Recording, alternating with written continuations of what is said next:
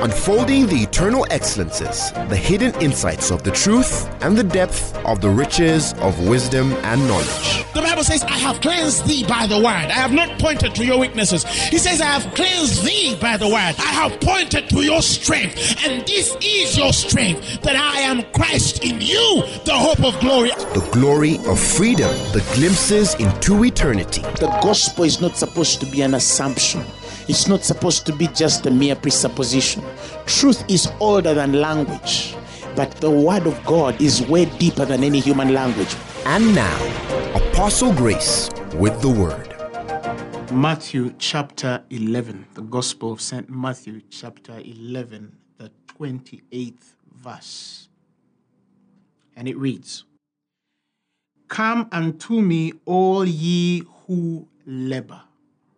Come unto me, all ye who labor and are heavy laden, and I will give you rest. And I will give you rest. Take my yoke upon you and learn of me. He says, For I am meek and lowly in heart. And you, he says, shall find rest unto your souls.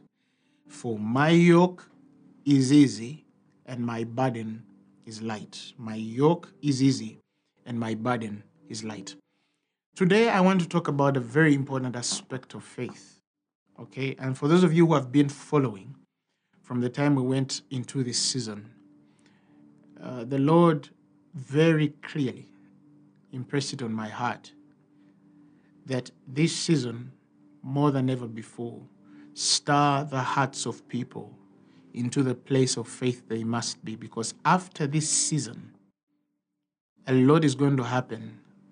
But many people who are aligned into the spirit of faith are going to see harvests, redemptions, glories, graces like they have never seen before all their lives. In every season of casting down, there's always a rising up of the children of God.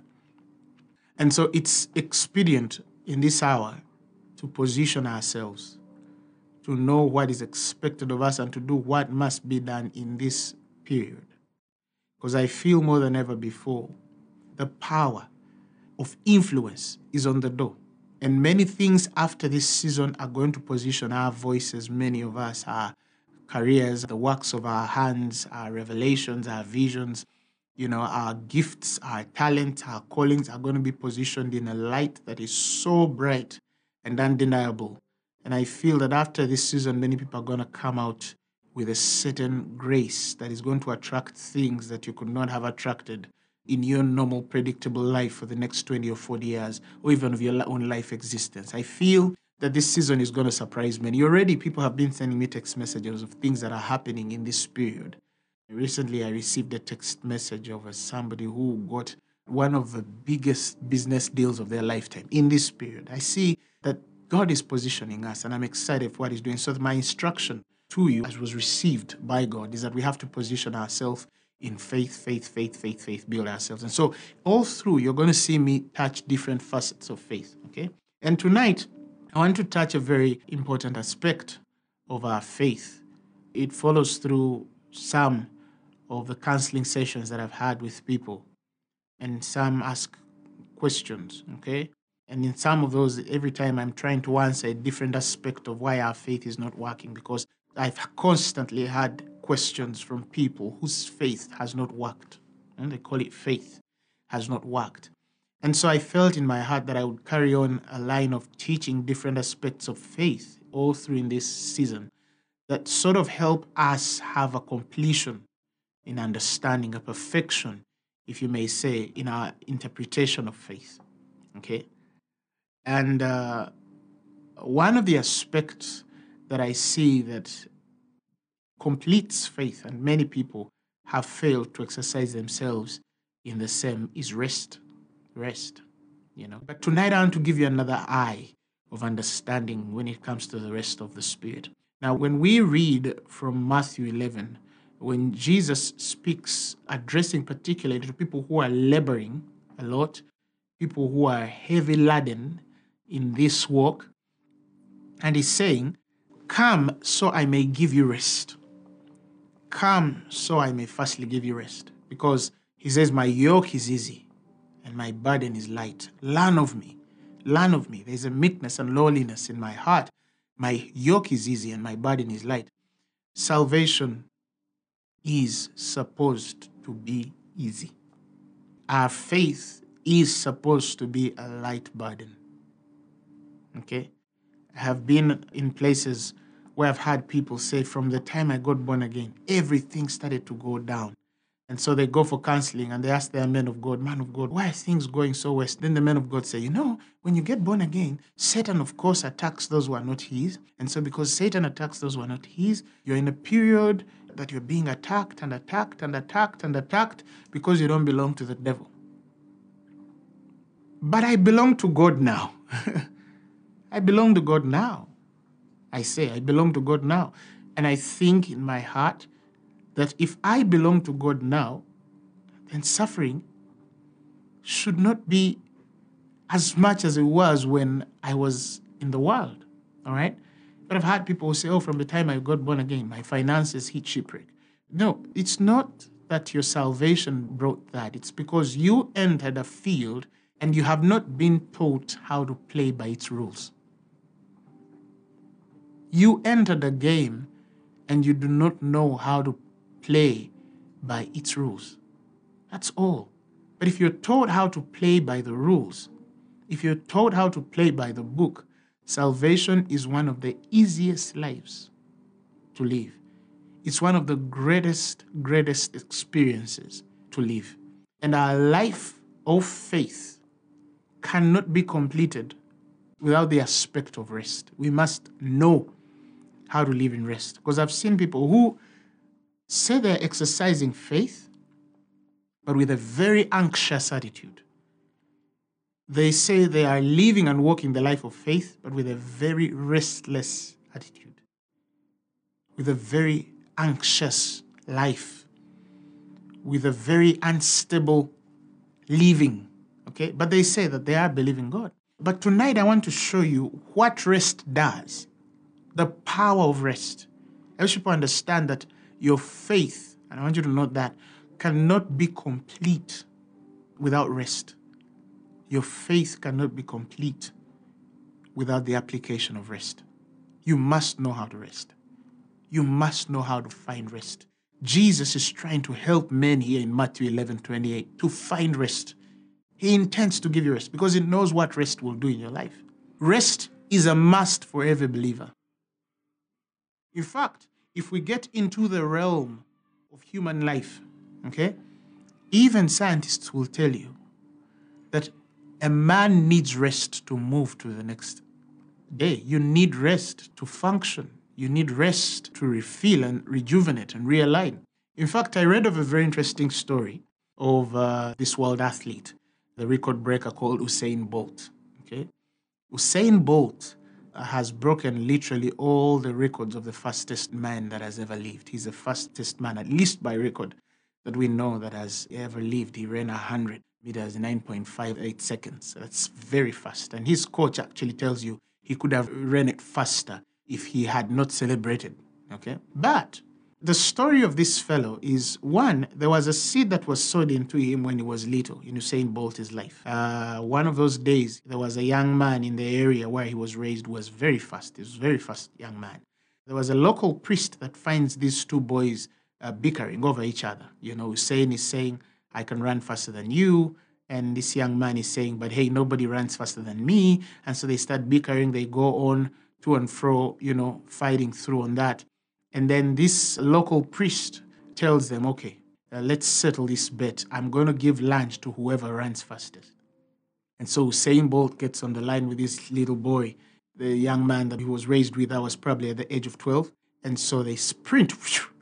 And in sprinting, Usain Bolt wins the race. And so this priest uh, calls this young man on the side and tells him, look, if you can beat this man, I believe that you can run faster than anyone that has ever lived or lives or is alive. Now, of course, everybody will ask this local priest, how would he know who is running faster? Why would you get a 12 year old, compare him with his spear? and then tell him that if you've run faster than this fellow, you can run faster than anybody that is alive. Okay? It would be a bit far fetched if you look at it philosophically, scientifically. You know, if you reason it out, it's not something that actually would carry because we're not sure then that the man uh, Usain Bolt ran against was the fastest young man of that time. Okay? He wasn't on records, he was not on television, he was nowhere. But a seed was planted in this young man to believe that if you can actually run faster than this one, you can run faster than anyone alive. So he starts going on the tracks to train. All right. And so in his age of 15, he starts, you know, winning a few things. But in his story as he grows up, they realize that the potential was there with Usain Bolt. But there was a certain speed he failed to attain.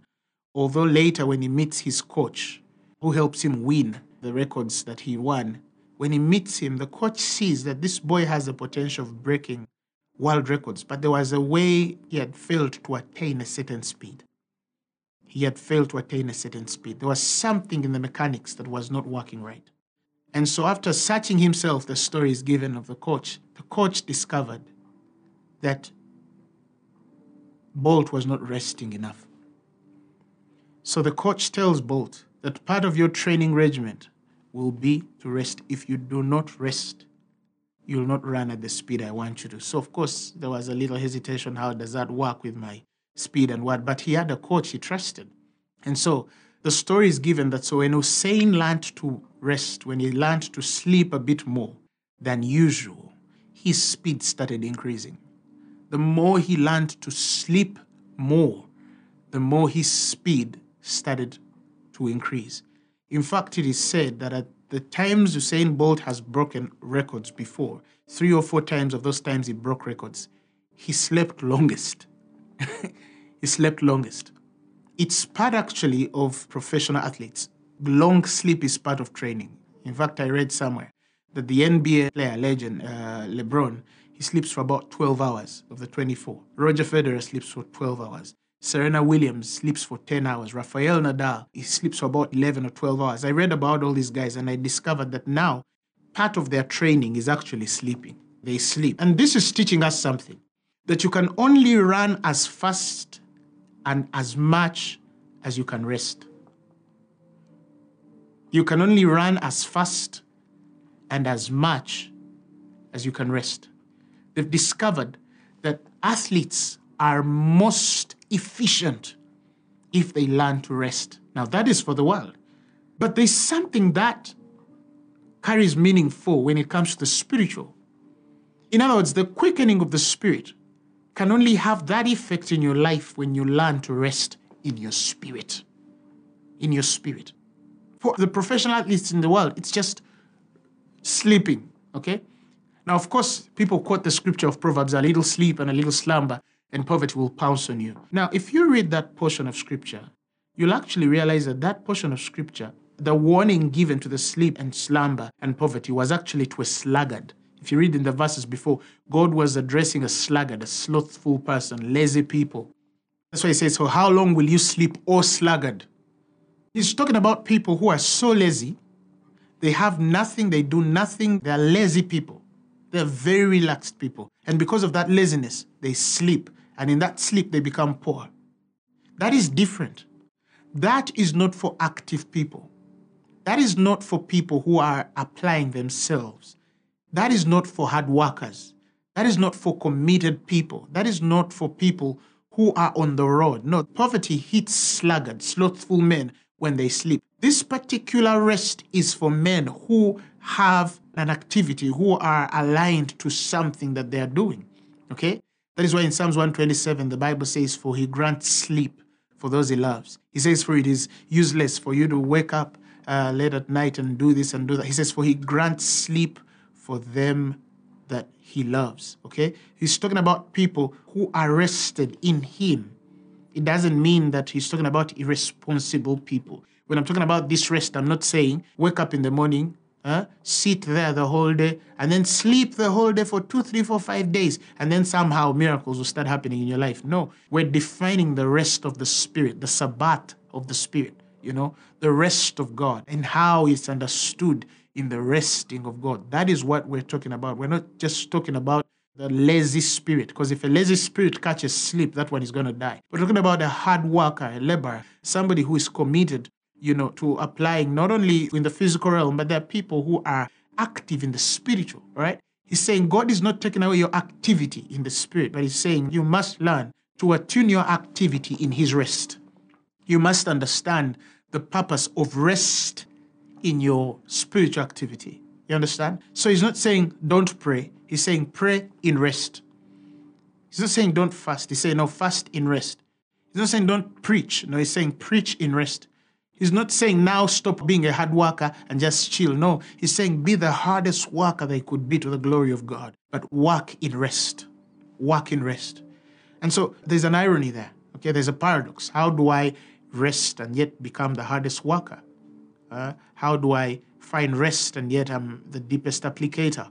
How do I have much activity, but in my activity, then there is rest? In God, it's actually possible. But more than that, it's a prerequisite, it's a requirement. It's that unavoidable thing that every believer must know how to work around. And I have seen in my personal life that when I started to discern that rest, when I started to connect to that rest, many things started to become so easy for me.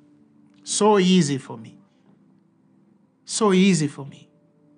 There's refreshing that comes from God because I know resting. I know what it means to rest by the Spirit. So I want to teach some of you, and it doesn't mean that I'm not a hard worker. I'm a hard worker. I'm a hard worker. I read, I apply myself to things, I speak in tongues, I pray, I commit myself to a lot. In most of my time, I'm actually in the presence of God. I've learned how to cultivate that presence, even when I'm in public. I know how to keep that place of solitude with my God. But I have learned to also work and minister in rest. And that is what I want to teach you. I want to show you the power of that. Let's open Hebrews chapter 4, verses 2. Let's read Hebrews chapter 4, verses 2. The Bible says, For unto us was the gospel preached as well as unto them. Now he's talking about the people of old. Okay? That they received the gospel the same way you and I received it, he said. They received the message the same way you and I received it. He said, For unto us the gospel was preached as well as unto them. But the Bible says, But the word preached did not profit them, not being mixed with faith in them that heard it. Okay? The gospel was preached. The gospel was preached. And Paul is telling us in Hebrews that it's possible for actually someone to receive the gospel for two, three, four people, a thousand, ten thousand people to sit in the same meeting where faith is being taught and it's activated in one man and then it does not activate in another because this one man does not know how to apply that faith but another one knows how to connect to that faith being given through the word all right and in the third verse he says for we now he's explaining why their faith was not complete all right he says for we which have believed eh? the bible says we do enter into rest. We which have believed, he said, we do enter into rest. As he said, as I've sown in my wrath, if they shall enter into my rest, although the works were finished from the foundation of the world. Okay? And the fourth verse says that for he spake in a certain place of the seventh day on this wise, and God did rest the seventh day from all his works. He's trying to say, look, the people that did not receive the results of the word, they did not receive the results of the word because they did not mix it with faith. All right? But then in the next verse, Paul tries to explain that in this mixing it with faith, in this particular faith, he brings in a very important aspect, which is rest. He says, For us, who understand this faith, we have understood this faith, that he which has believed enters a certain rest. That means maybe, or practically speaking, in the teachings that they received, they could have had a mind of we believe that actually what God has said is true, or that we trust that His word is going to carry out. But there was a certain missing ingredient. And Paul is trying to give us that missing ingredient. And he's saying, no, the missing ingredient was faith. Now he's saying it did not work for them. But for us, it is working because we who have believed, unlike them who didn't believe, we entered a particular rest. We entered a particular rest. He says, For the works from the foundation of the world were finished. Everything that you need for your glory, for your increase, for your power, for your testimony, for your miracle was finished long ago. You were blessed with every spiritual blessing in the heavenly places in Christ Jesus. You were given everything that pertains to life and godliness. Don't think God did not know that COVID seasons would come. He knew COVID seasons would come. He knew wars will come. He knew you'd be born in the third world for those of you who are living in the third world. He knew that you'd have a less education than what you needed. He knew that probably you'd be married to that spouse. He knew that you'd have those kinds of children. He knew you'd be born by those parents. He knew that your genes would be funny and that you'd come from a generation of people that had diabetes. He knew all that. But the Bible says He still provided for your fullness and completion way before the foundation of the world. The Lamb of God was slain from the foundation of the world. The salvation story existed way before the foundation of the world. In Revelation 13, verses 8, he says, The Lamb was slain from the foundation of the world. Your salvation story was provided for way before. He knew that you'd be born by parents who are sickle cell carriers and the sickle cell in your body. But he had provided for it long ago. What you're not connecting to is that this is not about your future. This is about what was already done in the past to define your future. It's not your next day, it's what your past has already provided for to give comfort to your next day. That is why I don't worry about my next week, my next year, my 20 years. When you enter that faith, you stop worrying, what will I do next Sunday? What will I do uh, when, you know, COVID is out? How will I get fees for my children? How will I start my business? My business is on zero. How? Oh, breathe in and out. Rest. Rest. The works were finished from the foundation of the world. Everything was finished.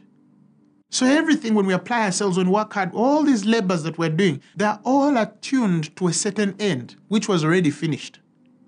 So we don't labor to earn. No, we labor because we have earned in Christ. We labor because we have earned in Christ. We work hard because we know the end of that work is we have attained in Christ already. We don't work as those who should attain. That's works. All right? And then Paul goes deep into explaining this and says, no, even deeper. Even God rested. Even God, creator of heaven and earth. He spake in a certain place, the Bible says, of the seventh day, and on this wise God did rest on the seventh day from all his works. And let me explain this rest, because some people attune it to a day. They put it on a day. This day, I'm a seventh day Adventist. And I always tell people, the day of the Lord is not the days of men the day of the Lord is not the days of men. And that is why the Pharisees had a problem. Why has he healed on the Sabbath? Why has he done this on the Sabbath? Why has he done this on the Sabbath? Because they don't understand that God's revelation of the Sabbath, the rest, is in his day of rest, not the days of men of rest, which is in Genesis 1:14. He made stars and the moon and all the constellations of the earth that they should divide day and moon for signs and seasons and days and years for in the lives of men. Those lights that were created for the years of men are different from the light that was created by God and the days of God, because those lights were created on the fourth day of God. Okay? In Genesis chapter 1, you see God creating. He created all things. Genesis chapter 1 ends on the sixth day after all had been created. All right. And on the seventh day, the Bible says the heaven and earth were finished and all the host of them. And because of that, God ended his work which he had made in verses 2 and rested on the seventh day from all the work which he had made. Okay? I want you to understand this rest we're talking about. God created in the spirit all the things that must be created in the spirit. And after creating all those things in the spirit, on the sixth day, on the seventh day, Genesis 2 2, he rested from the things he has created in the spirit. So that means when we create in the spirit, the next thing that has to follow after creating in the spirit is rest. He rested from his works. And you see that from that rest, after that rest in verses 3, okay, he continues to now say the blessing. Huh? He speaks a blessing over the seventh day and sanctifies it, okay? And he sanctifies that particular day because he rested in that day from his works. From then on, after that rest, we start to see now God enter the realm of forming. The language now gets to formation. Verses 7 And now God formed man from the ground and breathed into his nostrils the breath of life, and that man became a living soul. All right? And then he formed the beasts, and then he formed the plants, and then he formed this, and then he formed that, and then he formed that, and then he formed all of these things. He started formation. Okay? I hope you're following the pattern here creation, rest, formation. All right? Creation, rest, manifestation. So between creation, spiritual, and manifestation, physical, is rest. So God is saying, my creation story would not be complete. Whatever created in the spiritual can only translate into the physical realm of formation when there is rest. And He blessed the rest. He's trying to tell you, He's giving the church a pattern. For example, the Bible says that meditate, all right? So you learn to meditate. You meditate on the Word of God, all right? Then you think on the Word of God because there's power in meditation. I'm just giving you an example. There's power in meditation. So you start meditating on the Word of God. You start thinking on the Word of God, all right? And then you give yourself wholly to those words. And as you're meditating, you're creating images. You're speaking as you're creating. You're speaking as you're creating. Your mind is a creative force, all right? They are held in perfect peace, whose mind is stayed on him, for they do trust him. All right. Your mind is creating, you're imagining your family, you're imagining your children, you're imagining your future, you're imagining your career, you're imagining, you know, the increase, the multiplication on your life, you're imagining your ministry, you're doing all of these imaginations and creating by speaking forth the word, you're proclaiming, because part of your creative process is your thought and your speech. All right your thought and your speech, your meditation and your speech. We create through meditation and speech. Even God did that. He said, Let there be light. That was creative force. Right? And light was. And day and night are separated. Let there be. Let there be. God is speaking. Let there be. He's creating as he thinks. He's creating as his thoughts are mutating. He's creating as his thoughts are changing and moving to and fro and imagining whatever he wants. He's creating that. And in his imagination is the creative force to know that. And he says, Let there be light. Light knows what it is because there's creativity in just what God thinks. Okay? So to think and to speak, you're creating. All right? And he's saying that as you're speaking and creating, speaking and creating, he's saying it's not going to get to a place of transformation into the physical of metamorphosis into the physical, of change into the physical, of transposition into the physical, of transcending into the physical, of manifestation into the physical realm if you don't put rest somewhere. Because God did it and He blessed it. He's saying this is the only way we effect results in the physical realm. Christians have learned the art of confession. Christians have learned the art of thought, thinking right, they're thinking right, they're confessing right, but they don't know how to rest. They don't know how to rest in the spirit. Okay? And I'm going to explain that. They don't know how to rest in the spirit. For example, you get a very bad report about a very sick person. Oh my God, let's pray, let's pray. Or you call a pastor, Pastor, let's pray. And then you start praying, Father, la la la la la la la, and then you believe, you cast out, you cleanse, you rebuke devils, and then you do that.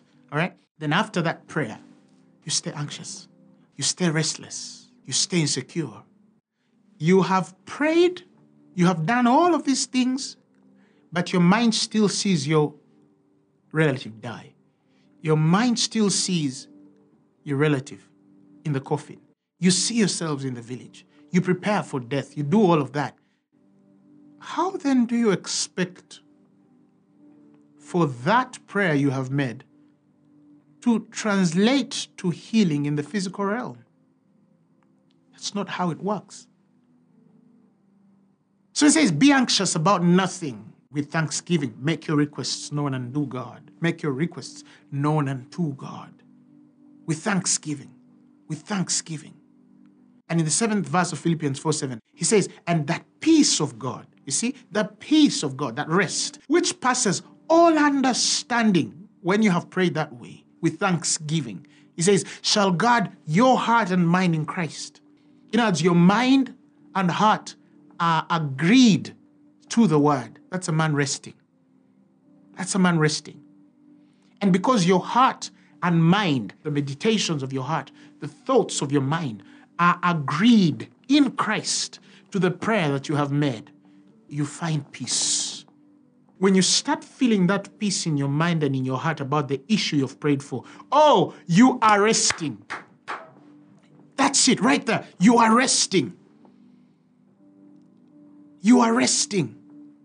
Jehovah God created peace in him after creating everything.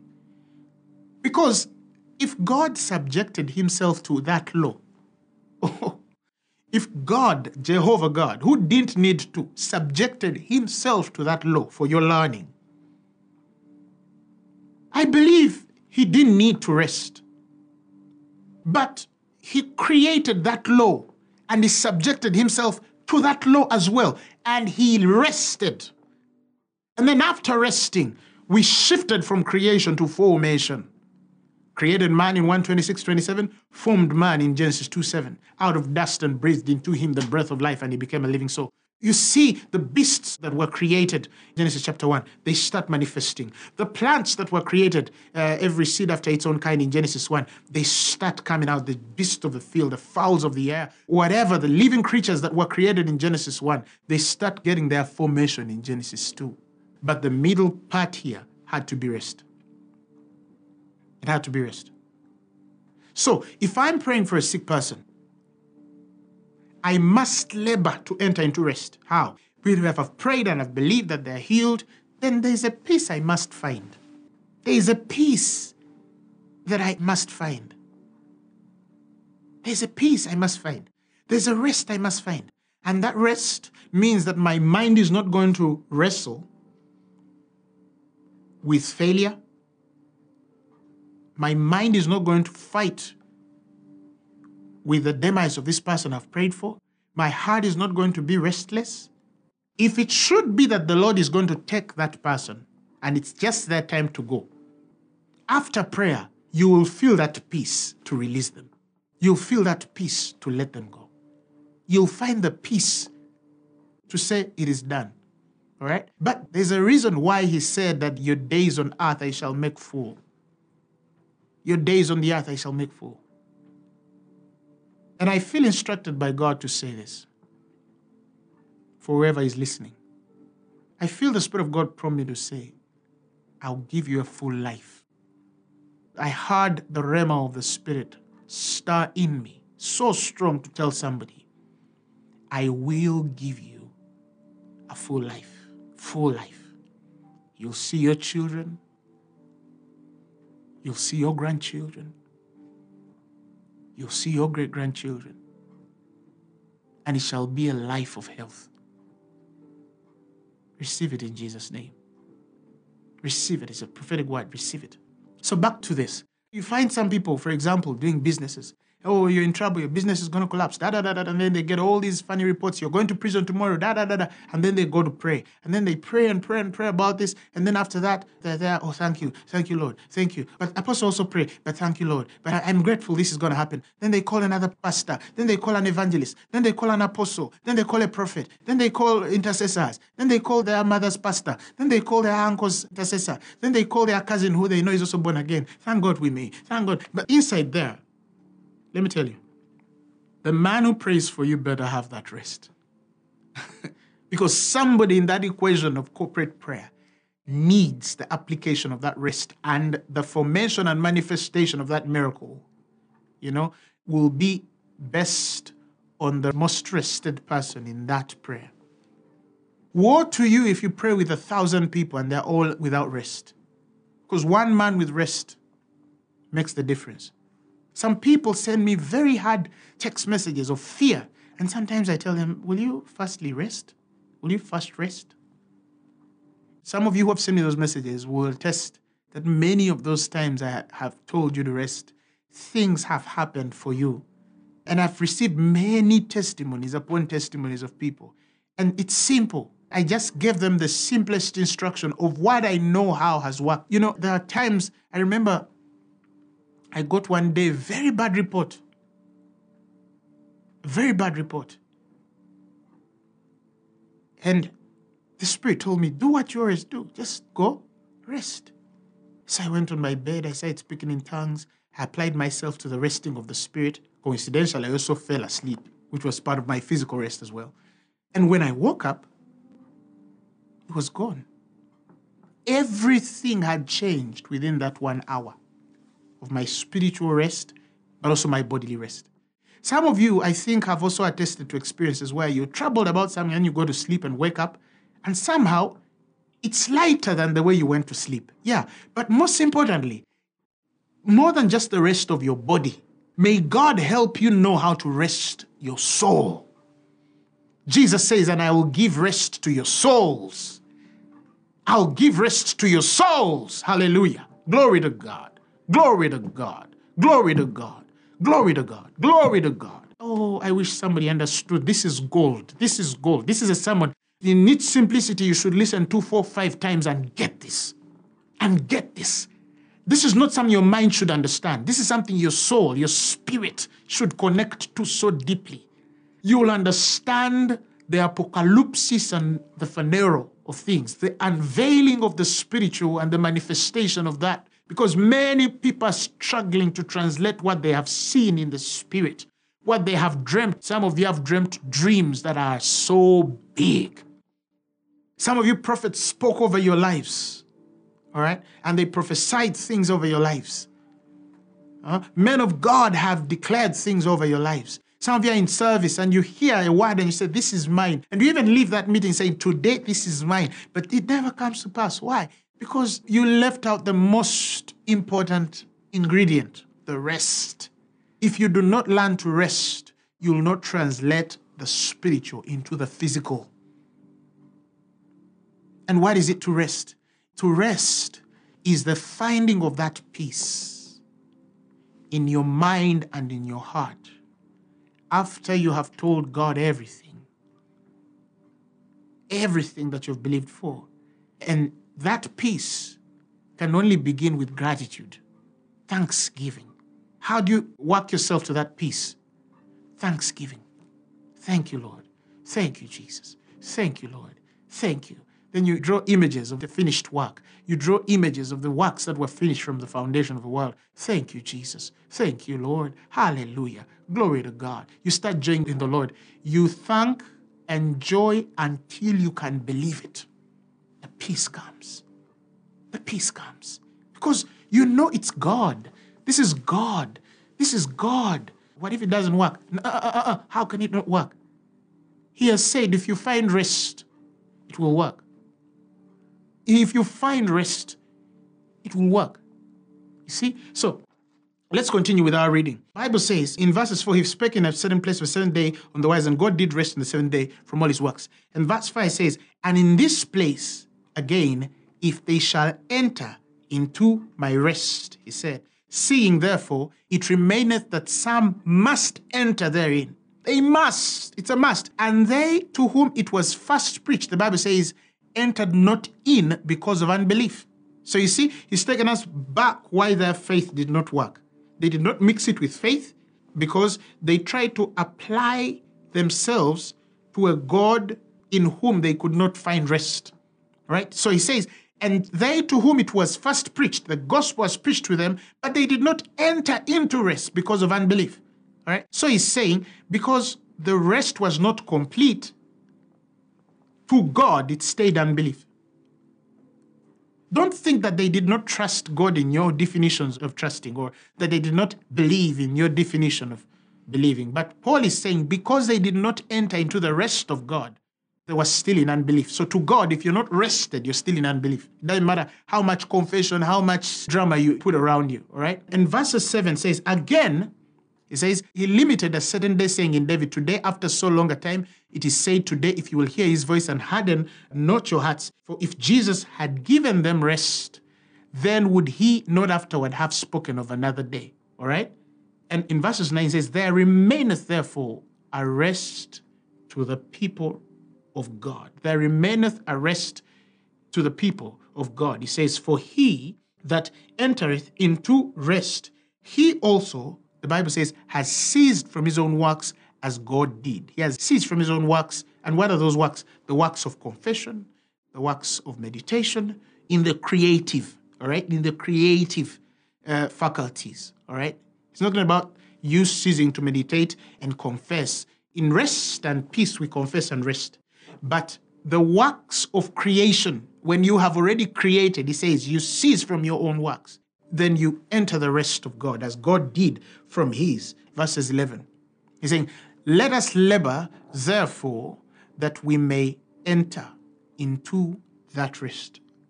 As interesting as this godly rest is, you don't slide into it, you labor into it. That means that there's an effort of your spirit to exercise yourself into that, and that is thanksgiving, gratitude, praising God, enjoying in God, and refusing to take your mind back to the problem, refusing to take your mind back to the challenge, refusing to take your mind back to the insecurity, refusing to take your mind back to the predicament, and then choosing to refuse to think negative of that issue again because you've prayed about it. And it says, We shall enter into that rest, lest any fall after the same example of unbelief. That means if you do not rest, you do not carry belief. In Exodus 33, verses 14, he's speaking to Moses and he makes a very fundamental statement. Moses is fearing, Will you go with me? If you don't go with me, if your presence is not with me, how shall we go? And da da da da da. And God makes a very, very powerful statement. And he said, My presence shall go with thee, and I will give thee rest. My presence shall go with thee, and I will give thee rest. Let me explain what that means. It means that the presence of God nurtures rest. The presence of God nurtures rest. It draws boundaries that form rest. Rest is from the presence.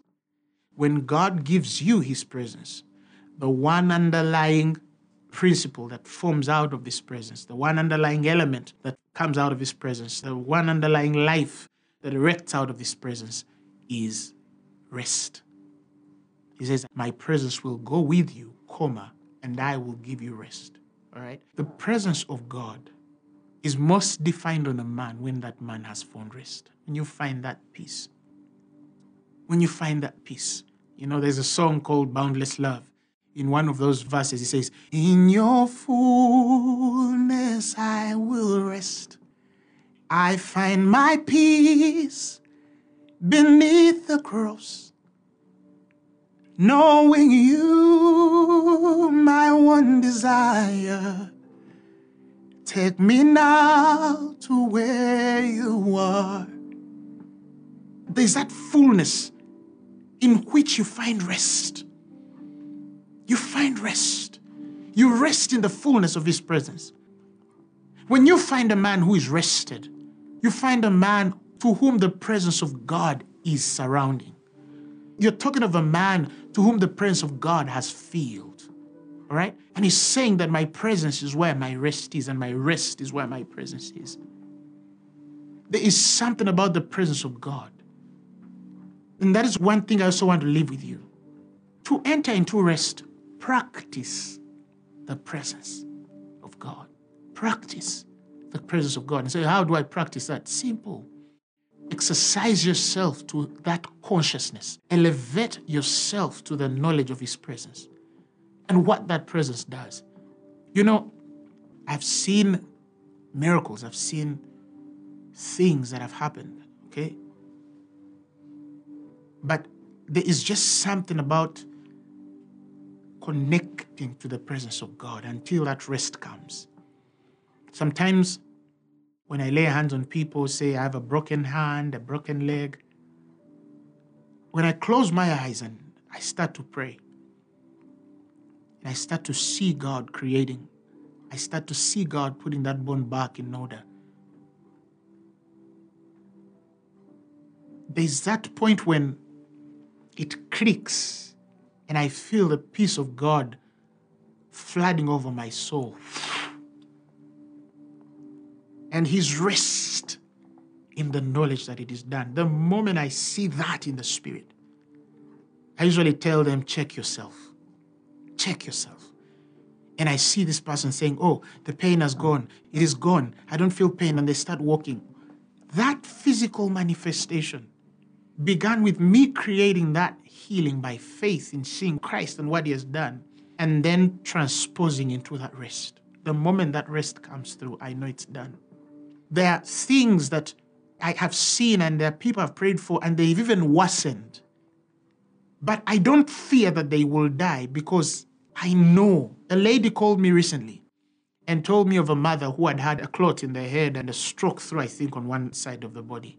And I told her sister, put on loudspeaker, and we started praying. And we prayed and we prayed. As we were praying, the presence just continued feeling and saturating my spirit.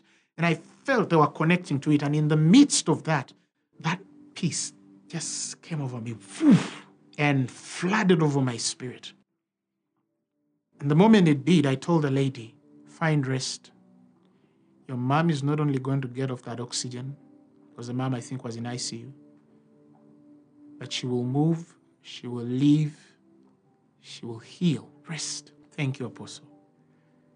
Every day from that day of prayer, she was sending me text messages of now she's off oxygen.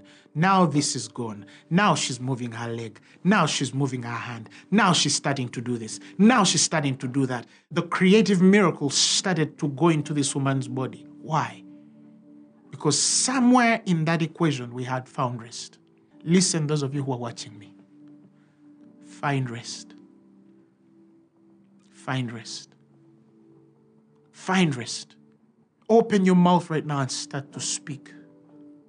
Just proclaim words in the air of rest. Whatever has been troubling you, I know you've prayed about it already. Now I want you with gratitude exercise your faith in gratitude and thanksgiving. And focus on the presence. Align your conscience to the fact that Christ is with you, in you, the hope of glory. And just thank Him. Thank Him for your job. Thank Him that it is well with your business. Thank Him that it is well with your marriage. Thank Him that it is well with your health. Oh, healing is taking place right now.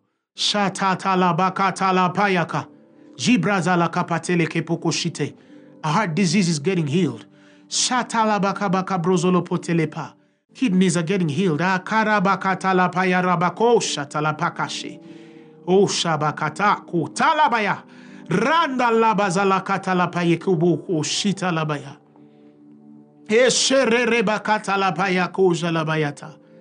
Kendele bakata lapaya bakusha. Somebody's ministry right now is getting restored. Your ministry is getting restored. Hatolobaka brazalaba, bone issues, back issues. Check your back. God is healing back issues right now in the name of Jesus Christ. I speak on your finances and I decree and I declare that you're going to come out better on this season in the name of Jesus Christ. Father, we thank you for all that you have done, even beyond what I've said right now. Thank you because things are translating now to formation in the mighty name of Jesus. Amen. And if you're there and you've never given your life to Christ or received Him as your personal Lord and Savior, I want to give you an opportunity, the greatest opportunity. This man died, He shed His blood for you. He came, He said, Come to me, I will give you rest. He's going to give you rest. He will rest your soul. He'll rest your emptiness. He'll fill it. Repeat these words after me. Say, Lord Jesus, today I have believed that you died and rose again for me. And I receive you as my Lord and Savior. I'm born again. Amen. The message you have just heard was brought to you by Phaneroo Ministries International. For more information, contact us on telephone number 041 466 4291 or email us at phanerookampala at gmail.com. You can also find us on the web at www.phaneroo.org. Or better still, feel free to join us every Thursday for our weekly fellowships at UMA Multipurpose Hall from 5 p.m. to 8 p.m. You can also catch the live stream at livestream.com slash Phaneroo. Phaneroo, make manifest.